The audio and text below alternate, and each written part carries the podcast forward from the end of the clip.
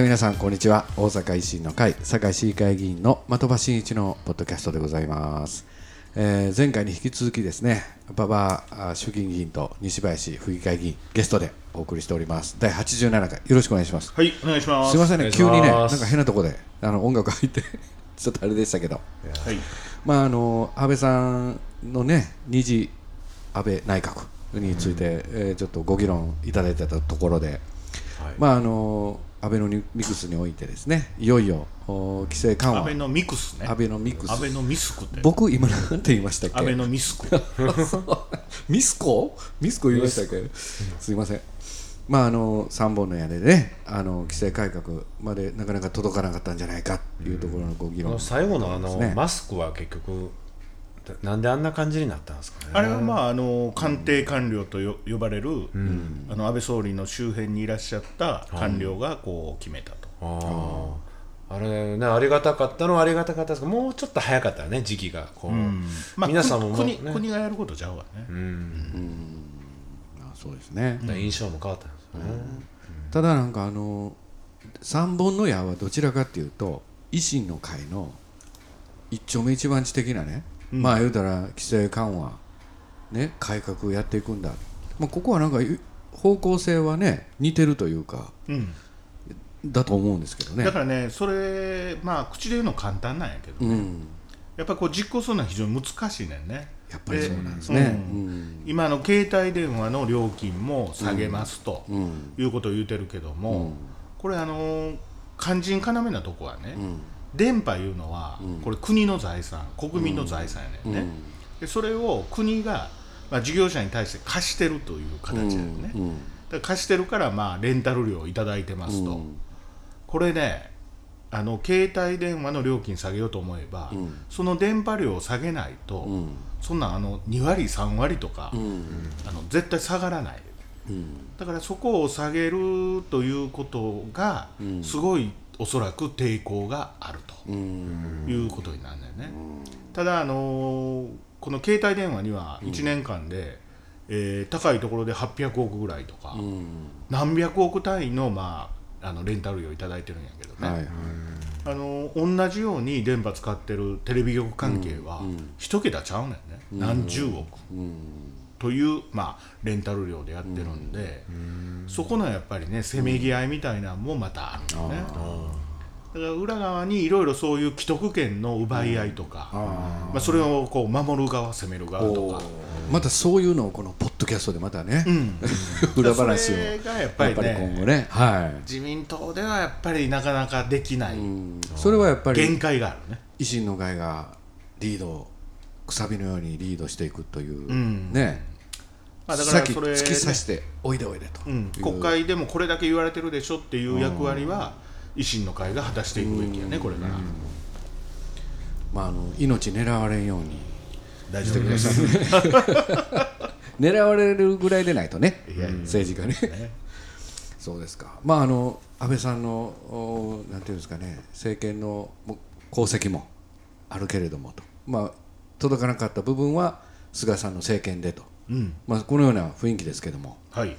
まあ、こうなってくると維新の会と菅政権ってどうなんだっていうね、うん。ご意見もよくいただくんです、はいはい。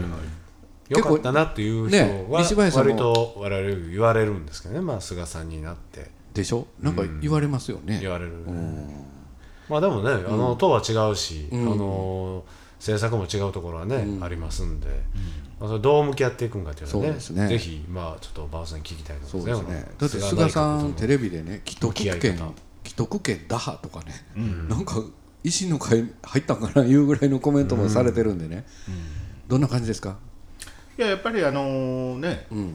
あのー地方議員からうん。こう上がってこられてるから、はい地方のほんまの状況とかも分かってるし、はいはいはいまああのーいきなり国会議員になって、まあ、それも世襲で、えーまあ、親がやってたことを真似しといたらええわとか、あの官僚上がりで、いやいやまあ自分が出身の自分の出身の役所の権益を守ったらええわとか、まあそういう方とは全然違うんで。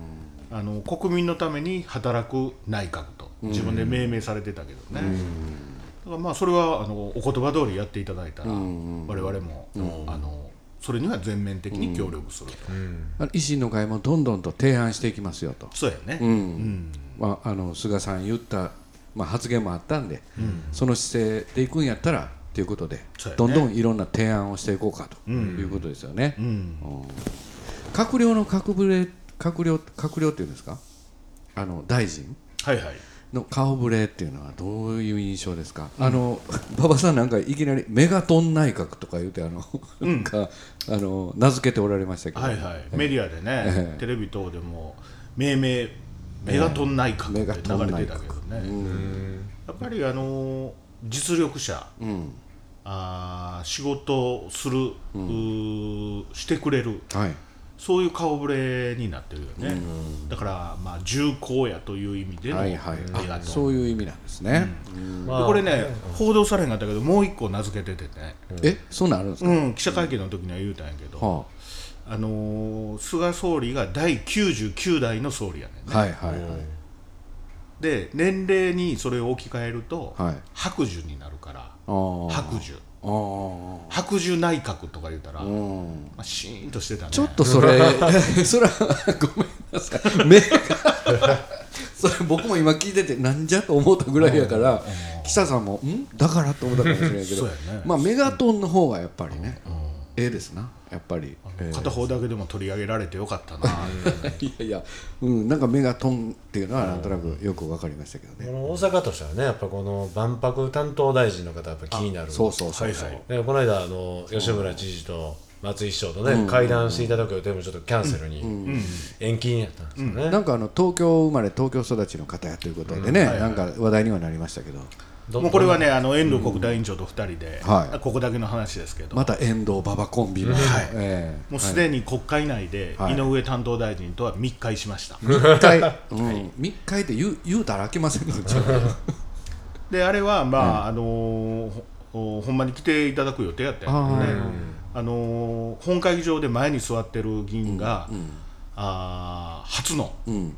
国会議員初のコロナ感染者だったということで。ね。やっぱり初ということで大きく取り上げられてましたね。ねえ。やっぱりあの変な薬飲んでんちゃうんか国会議員だけっていうのは飲んでなかったということそうそう今までねあれうん。嘘言うてるとか隠してるとか、あの自分らだけ特殊な薬飲んでるとか、すんません。いろいろ言われたけどね。そうですね、僕も3割ぐらい疑ってましたからね、うん、でもまあこれで これで隠してなかったいうことになああっていただけたとけどね。えーまああの万博はやっぱりどうですか？み密会やっぱりあの大阪万博の思いというのもご理解いただいてる感じですか？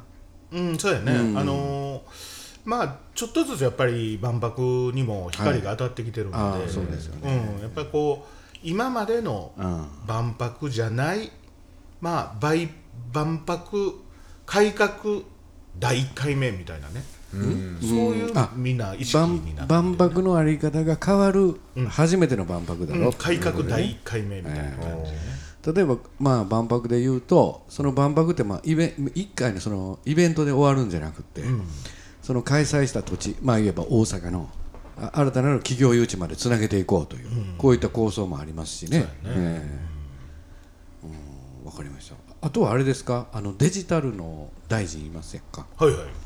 ちょっとあのこわもてな感じいやいや見た目あんなんやけどね。ええええ。あんなんとは言われへんけど。デジタルオタクやわね。ああなんまあ、か経歴年見てもすごい、まあ、そういう分野に深くうん。携わってる方なんだなっていうのはね、やっぱりあのいろんなあの改革がその手法としてデジタルでやっていこうというそういう思いっていうのがあるん前回がねあの、デジタル大臣があのスマホも持ってなくて大 IT 大 IT ガラケーしか持ってないとか、はいはい。いろいろいわくつきやったけども、今回はまあまさにあれね、それふさわしい人がなってはるよね、まあ、あの地方の役所僕らみたいな、ね、あの地方議員でも、地方の役所でもやっぱりこれからやっぱり AI であるとかあかなりデジタルのあのテクニックをテクニックテクノロジーですか？それの取り入れてね、あのー改革効率化を上げたりとかですね、あのーまあ、職まあ、員さんの、かなり行財政改革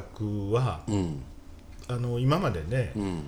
えーまあ大体のその自治体が、うんあのやるべきことはやってきてると思うんだよね、人を減らすとか。そうですね、うん。でもいよいよもうその人減らしたりとか仕事を減らすことだけで行財政改革が進む時代じゃなくなったんで、やっぱりこのデデジタル化を進めることが、あの次の行財政改革のやっぱりキーワードになるとそ思うね。うですね、まあ、やっぱりあの僕らも議会事務局、まあ、僕らも議会でねうん。あのペーパーレスを提案してきて、あのついこの間いよいよ採用になったんですけど、他の政党の合意も得ましてね。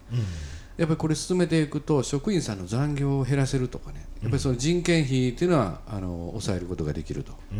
まあ、こういったところにもつながるんでね、たったそれだけでも、ね、えー大きく期待はしてるんですけどね、えー。あとはあの河野太郎さんが行革大臣と、うん。うん、なんかもうバッサバサいったるぞみたいななんかそんな雰囲気が。うん。だどどうなんかなとメールがパンクしましたよねこれ、うん。うん。目安箱。目安箱ね。馬場さんも目安箱どうですか？いや一応党の目安箱ってあんねんけどね。まあ、あの辺もやっぱり河野さんがどれぐらい本気で行革をやっていくんかっていうのはね、まあ、河野さんはねあの菅総理にも期待されてるあの一人やねんね。でまあ、今回これ非常に難しい、まあ、さっきの話じゃないけど嫌われる、業界を敵に回す、う官僚も下手すると敵に回す、そういう非常に難しいポジションなんで、まあそうですね。それをいかにやりきれるかとい。うのを、まあ、菅総理は見てると思うんね、だから彼がこれから、まあ、将来、総理に向かって歩み出せるか、それとも、まあ、ただのおもろい兄ちゃんで終わっていくか、それが今回の彼の、まあ、分水嶺になると思うね。そこはでも国民もね注目してると思いますけどまあ、ね、当初ね総理候補で名前も出てましたもんね、ただでもあの行政改革というと我々、まあ、維新の会やはり実務的には大阪府では知事大阪市というところでですね実際に手をつけて実際に実行しているっていうところはまあうちなんかはまあ先を走ってるのかなとは思うんですけど、うん。本当にできるかできへんかっていうのはまあ口だけ言うてもあかんでと、うん。ほ本当に大阪でやるのにもこんだけ大変だったからっていうところもね、あると思うんで、えーそうですか、まあ、どちょっとまたあれあれですね。今後も国政動いてきますね。いろいろと。うんやっぱりねコロナって悪いことばっかりじゃなくて、やっぱこう今までの社会シスシステム、えー行政システム、まあ、そういうことをもう無理やり変えさせてくれる、まあ、重要なファクターやからね。そうですね。うん。だからまああのそれに我々がどう応えられるかそうですよね。ということやね。まあ、今までやの体制というかシステムがねもう昔に作られたやつを今時代に合ってないところがいっぱい出てきてますからね。そこをうち維新の会がね、やっぱり時代に合わせたあの役所作りとか、ああいうことで改革してますもんね、えーそうですか。もう解散とかどうですか？衆議院解散うーん。まあ噂されてるような早期な、早期の解散中いうのはないと思う、ないです、これいつ放送されるの,、え今日の晩。あ今日の場合はい。ね、まあ、10月25日投票日とかいうことはない。もう物理的にちょっと間に合わんので、無理、ね。まあ、11月1日説ももうなくなってきましたよねやっぱりあの日本維新の会としてはもし解散ありましたらですねはい。あの公認候補っていうのは増やして戦うみたいな。今ね40、まあ、50人前後まで来てて、あとまだ56人は今、あの審査中という状況なんで、まあ、60人ぐらいにはなるかなと。でやっぱり国会で法律を提案できる、まあ、そういうそれが20人やねんけども、それは上回って、でまああの新国民民主党あるわね、あの人らも政策の部分では割と似通ってるとこ多いんで、さらにそういうその法案を提出する政策提言をするとかいう部分では、あの協力できるところは協力していると。なかなか一政党で国会に法案出しても、まともに取り寄ってくれへんので、まあ、あの出せるのと審議してもらうのとは全く違うので,、審議してもらうためにはやっぱりさらなる数も必要なんで、うちの数と新国民の数を合わせて、これだけいてるん。やよということをね、与党側にやっぱりこう分かってもらうということ大事よね。そうですね、まあ今でもあの国民はですね、まあ、どんどん増税増税でね、増税で賄うんやったらそんな誰でもできるやんと、政治家国会議員、どうやねんと、いうお声は我々のところに多く寄せられるんですけれども、やっぱりその辺の政策っていうのはやっぱり、あの多くの人にねあの響くものがあるんじゃないかなと思うんですけど。だからねあの今党でも議論しているのは、あの可処分所得を倍増させるとね、使えるお金を一、人が使えるお金を、これを倍増させるというね、あのことをまあ打ち出したい、はいはい、それはまあいるを図りいずるを制するということで、複合技で考えていかないかんので、まあ、消費税も、あのそこは菅総理と違うところで。消費税下げることは絶対しないと、まあ、おっしゃってるけども、あの2年間限定とかで、やっぱりこう10%、5%にするとかね、そういうまあフレキシブルな対応をすべきやと。思うね。そうですよね、あの経立減税するよりかはしやすいと思うんですけどね、あれものすごいややこしかったと思うんですよね、これは違う、これはいいとかね。うんそれまあ、あの GDP がね、下がってました、ね、28%というリーマンショック以上のすごい数字で下落率なんで、あの GDP の一番大きい部分、はい、一番シェアを占めてるのは個人消費やからね、うん、個人消費をやっぱり上げることを次々考えていかないと。まあ、消費が落ちると設備投資も鈍るんで、やっぱり大きくね産業界にもボディーブローのように効いてくるということもありますんでね。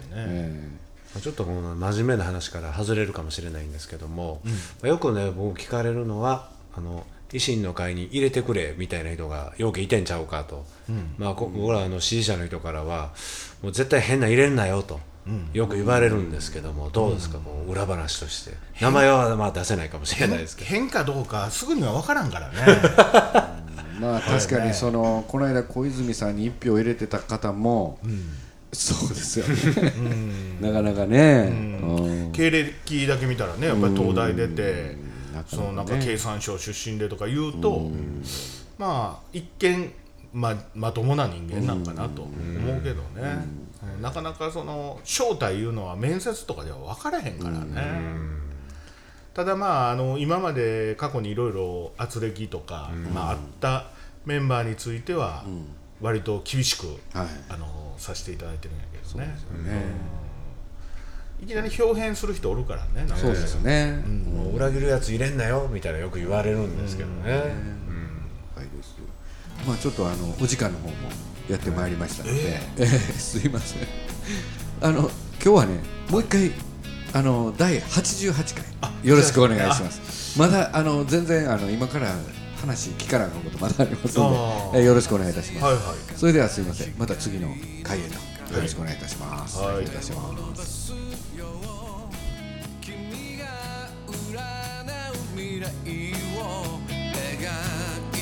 進もってゆく花街の音僕らの安心を飾り着こなし